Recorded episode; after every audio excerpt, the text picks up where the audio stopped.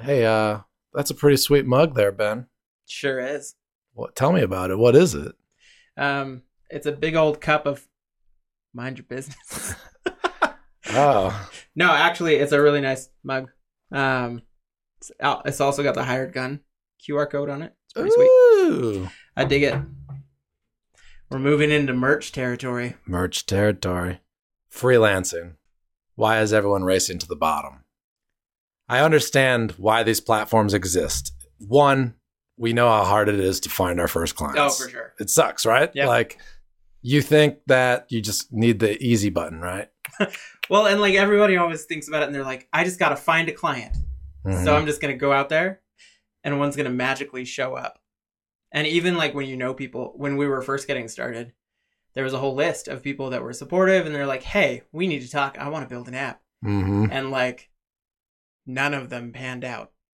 so it's hard to get started. Because, it's scary. Yeah, for sure. It's easy when you you think that freelancing sites like Upwork or Fiverr, when you're hiring talent, it's going to be easier to find it, which it is, especially like if you're not in the circle that you're hiring for. Yeah, for sure. So if you don't know where to find people, you're going to just instinctively go to these channels, right? Well, yeah, I mean, it's just like with anything else. If you don't know the right spot to look, where does everybody go? Hey, I Mhm. need something. I'm going to go to Amazon. How many clients do we talk to that have failed projects from Right. freelance platforms? Probably my favorite one so far um, of all time is this this potential client that we talked to where she said that she'd been trying to build this thing that she wanted built for like literally years. She had this string of failed um, freelancers from like Upwork and Fiverr and all of these other sites, and even a couple of personal contacts. And then the most recent one told her flat out, I'm sick.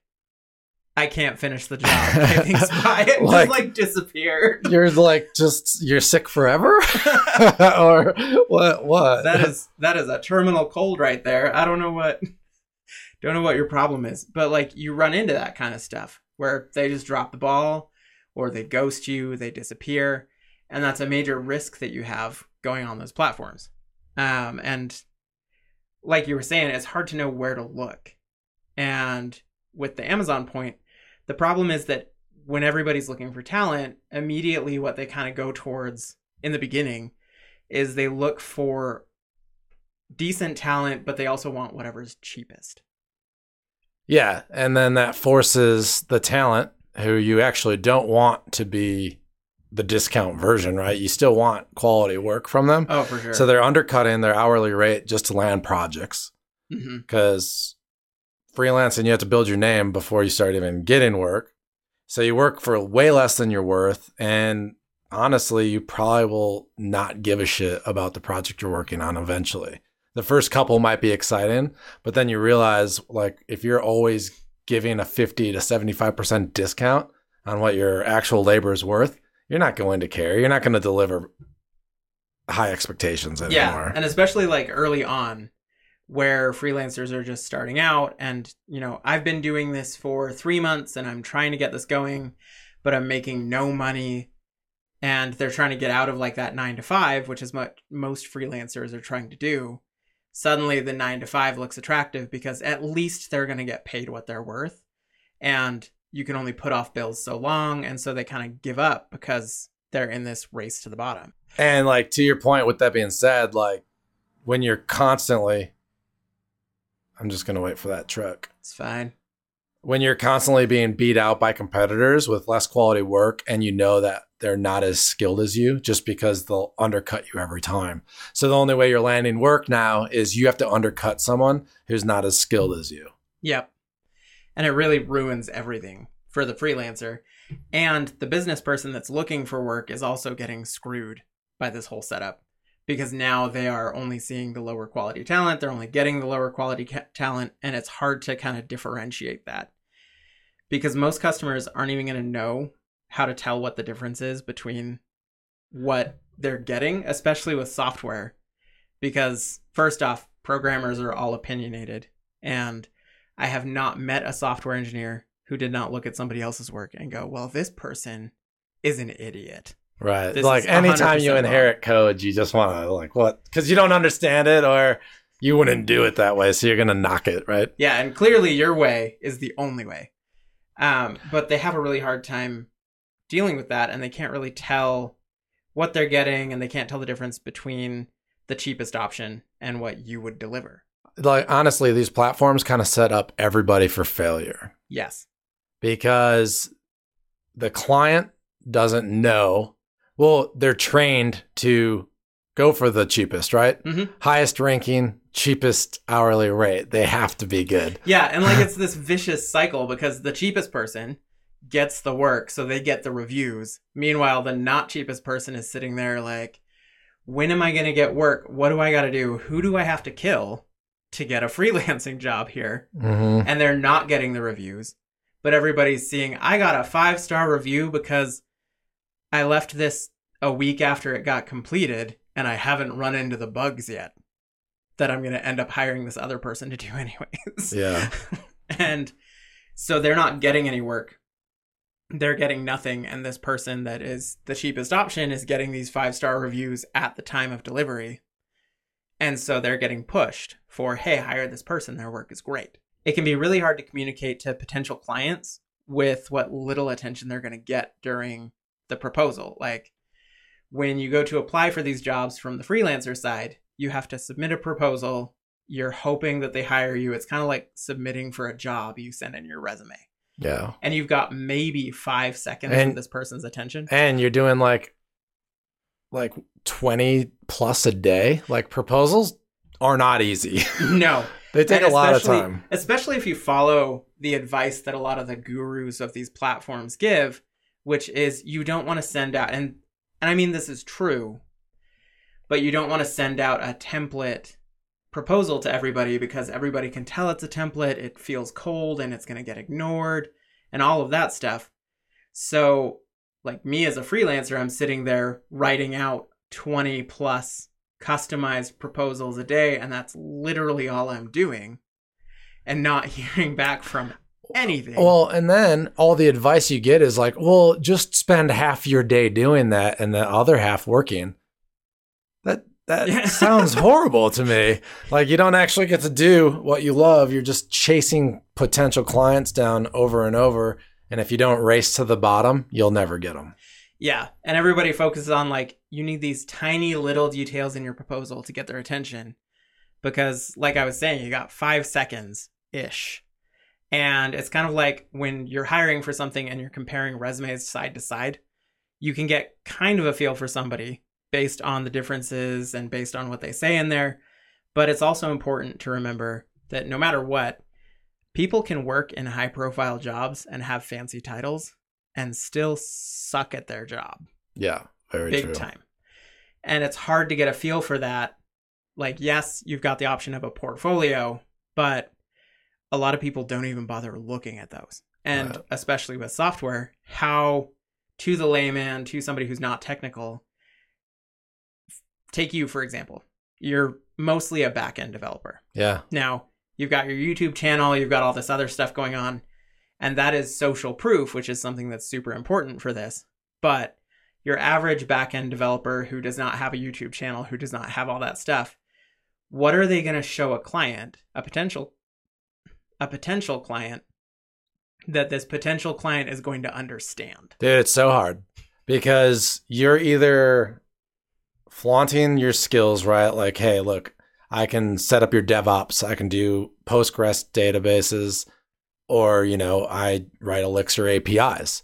Those are all great words, right? But Mhm. no one can see your work. I can't, like, I can show them apps that I've done, right?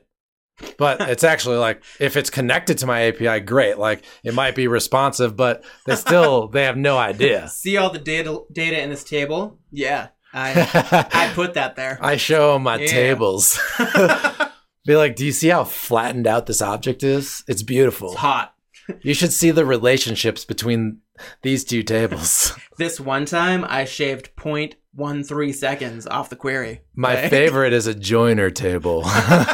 like no one knows any of this stuff. It is hard. Join And Daddy. I was so reluctant to do other means to get attention to myself for a very long time. It's like it's a lot of work to do YouTube videos, podcasts, write proposals for people, and work on your day job.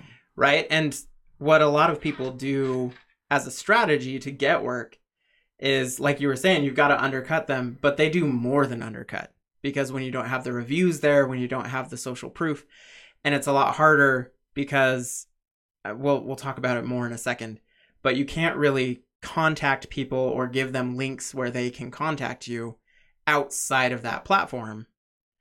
So it's hard to give any social proof.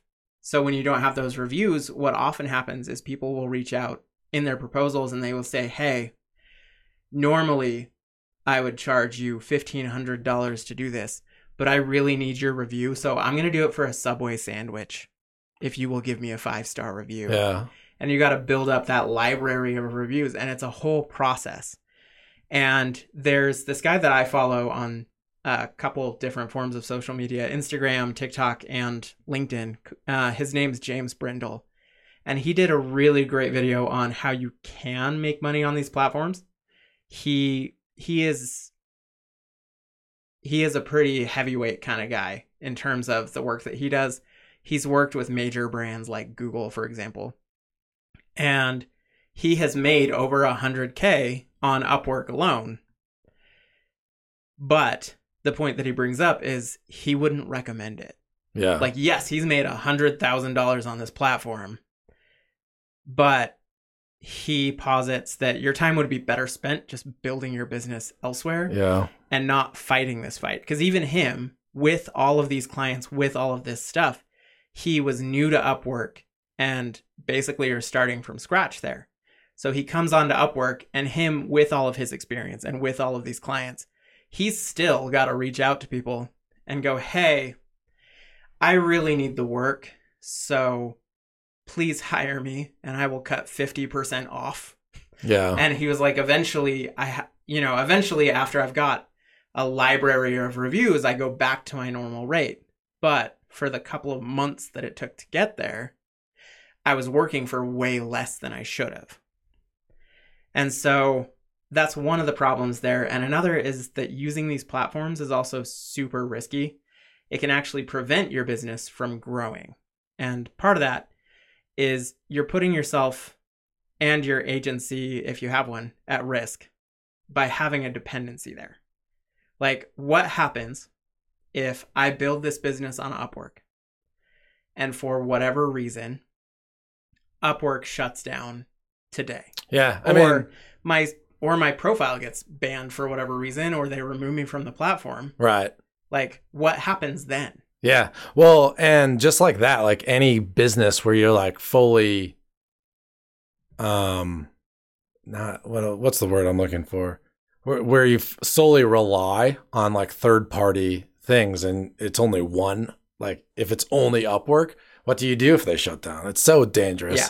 And then like what Can you we were pause for a second? uh yeah. Yeah, All right. and then you were about to say something. Sorry, guys, we were interrupted. Let's get our shit back together. But yeah, but if one of the platforms shut down and it's your sole income, you're Mhm. screwed, right? And uh, that gets me into like the uh, the terms of service. Like you don't have any way to communicate with any of your clients from these platforms outside of the platform. So if it shuts down, you don't have access to your clients anymore. Yeah. And I mean, I haven't looked into it myself, but the number that I had heard from somebody on YouTube talking about their experience with this situation of they had to talk to their clients outside of the platform they were using because it wasn't working out at the time. Mm-hmm. It cost them, according to them, like eighteen to twenty thousand dollars to buy the rights to talk to this client outside of the platform.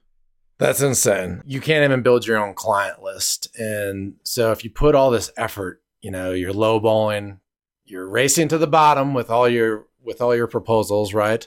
Just to get reviews. And then let's pretend the platform shuts down overnight. You have nothing to show for it. And now you have to start your own like dev shop or freelancing service without a client list. Yep. And it's And even if the platform shut down, there's always that fear of legal repercussions if they if you went after the clients or if they came after you and what was left of the company came after you. Like with that situation of my profile got blocked or whatever. Mhm. That's a real concern because the platform still exists. Um, and with the whole rating idea, that's another problem. I've heard a lot of Upwork experts talk about how you need a five star rating, and that's true, and it needs to be no lower than like 4.8 ish. Otherwise, people get concerns and, and your life gets hard. Um, and not having that can really sink your business. Even if your business is amazing and you do everything right, we've all had those clients or those customers who are a little more difficult. Should we? Is that a nice way to put it? That's a nice way to put it. It's a very nice and not explicit rating. There are like, you know, a handful of clients you wouldn't grab a beer with. when the contract ends, you breathe a sigh of relief and block them. and then you're like, and our feature is frozen. feature freeze. Um, but you know, having those clients, even if you've done everything right, that one client can still sink your business. Like they give you a one star rating, and especially early on, that can take, you know, if you've got five jobs Yeah. and four of them are five stars and they loved your work, and one of them is a one star, you just sank your Yeah, rating. one star, like weighted at like 25% at that point. Or, Yep. you know, like, yeah. I mean, it'd be 20%, but did you say four? I said five clients. I never claimed to be good one at out math. of five. 100 divided by. It's okay. It's not like he does back end or anything where calculations it's not like are I'm an important. engineer or anything. Um, but anyways, you know, you just sank your rating yeah. with one client. Um, so that's also a concern with those. Like when you're running your own business, you can manage that stuff and you can get ahead of it and you can take care of it in review sections or reply or whatever. Mhm. It's not like you really have that option um, with these platforms. Yeah. And another thing is like speaking about tailoring your business and having having to run it off of these platforms is you're going to end up tailoring your business and the services that you offer to whatever the pace and the expectation of that platform is. Um, a lot of agencies and freelancers don't really have time to spread themselves across everything. It's pretty rare that you find somebody who's on Upwork and Fiverr and this website and a whole slew of them and running their own lead generation. It's just too hard for them to do and it's not efficient. So you're going to be working off of probably one of them. And if you're on Fiverr, you're tailoring what you do to match the style of Fiverr, which is products as a service. Like you build out this product based on what you do.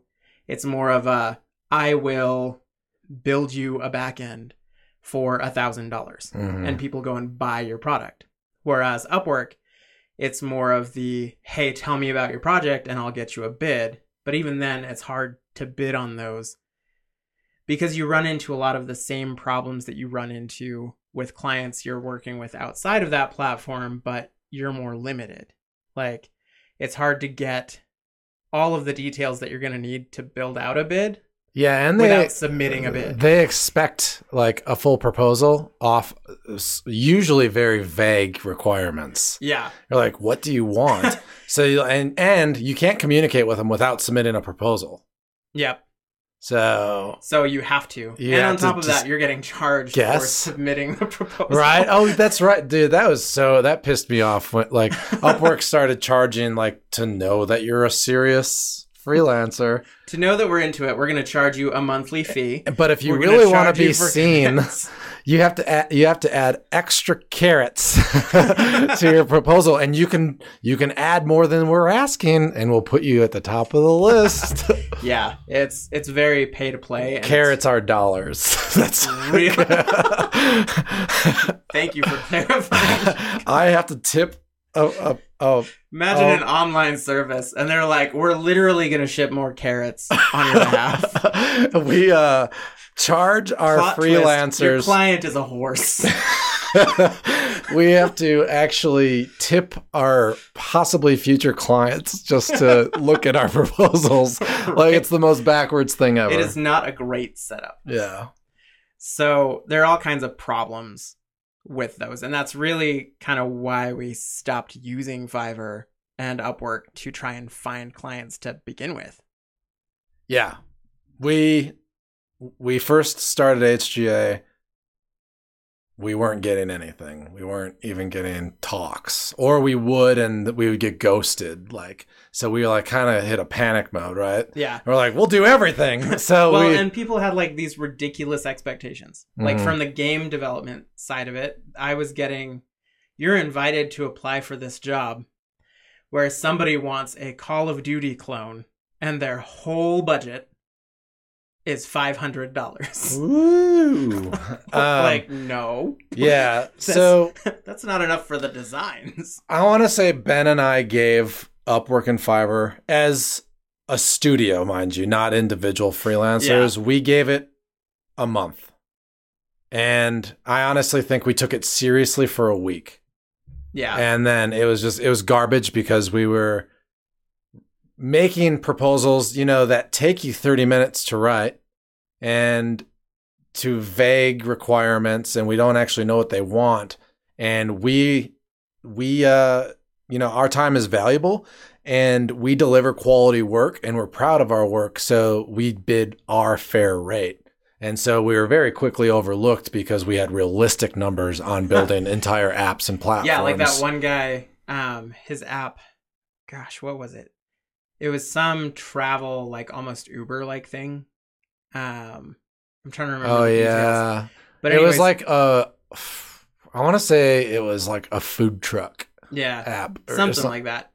But his budget was like six thousand dollars for the whole app, which I mean, to somebody who's new to everything and has never seen the actual cost of software development before, that might sound reasonable. I don't know. I think we swooped in with a nice eighty-six thousand dollar Right. quote. And he was getting quotes for that number. Yeah. But based on all the features that he was talking about, even being generous and vague with it, we priced it out and we were like, no. There's no way. Is, this is going to be almost a hundred grand. right, And probably, and we underbidded. Yeah, we underbid. We even were talked like, Let's about- go low. Let's go low because it's still going to be out of the freaking ballpark. Yeah. And I'm sure he probably got some work done, but it goes back to that quality thing. And when you're looking at what do I invest into my business, that's a very real thing. Yeah, Like it's kind of like if somebody was starting a, vi- a they were they were opening a production studio. They were going to take video for people, they were going to make edits and they were like, "You know what? These mics are out of my price range." And I don't really have the money for like a super nice camera. So instead, we're going to use the built-in mic on a 1080p Logitech.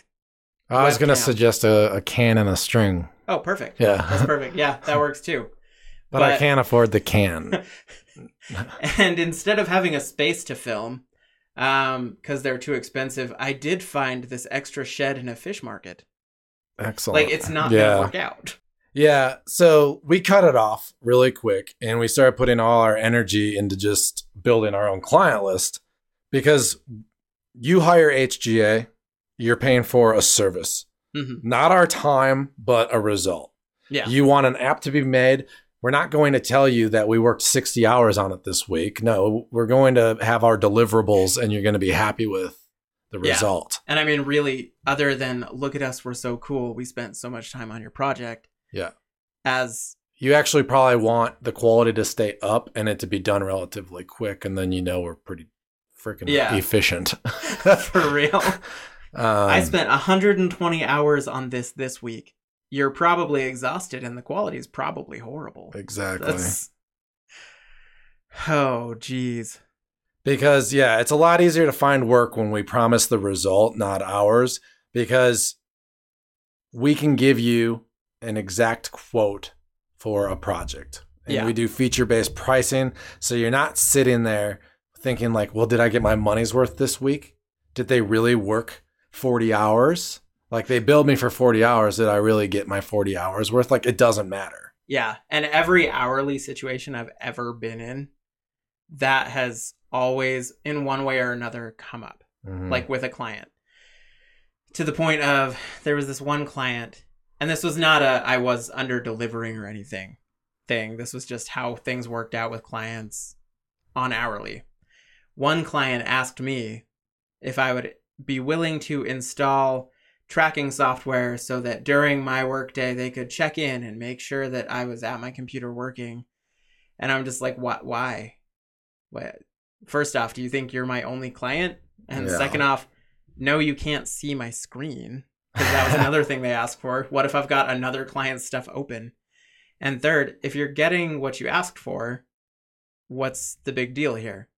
And on top of that, um, Chris Do, actually, the- another person that I follow, had really good advice on the whole hourly situation and this exact thing. If somebody's working hourly and it takes them 40 hours of work to do something, are you just as happy with it if they work 60 hours on the thing?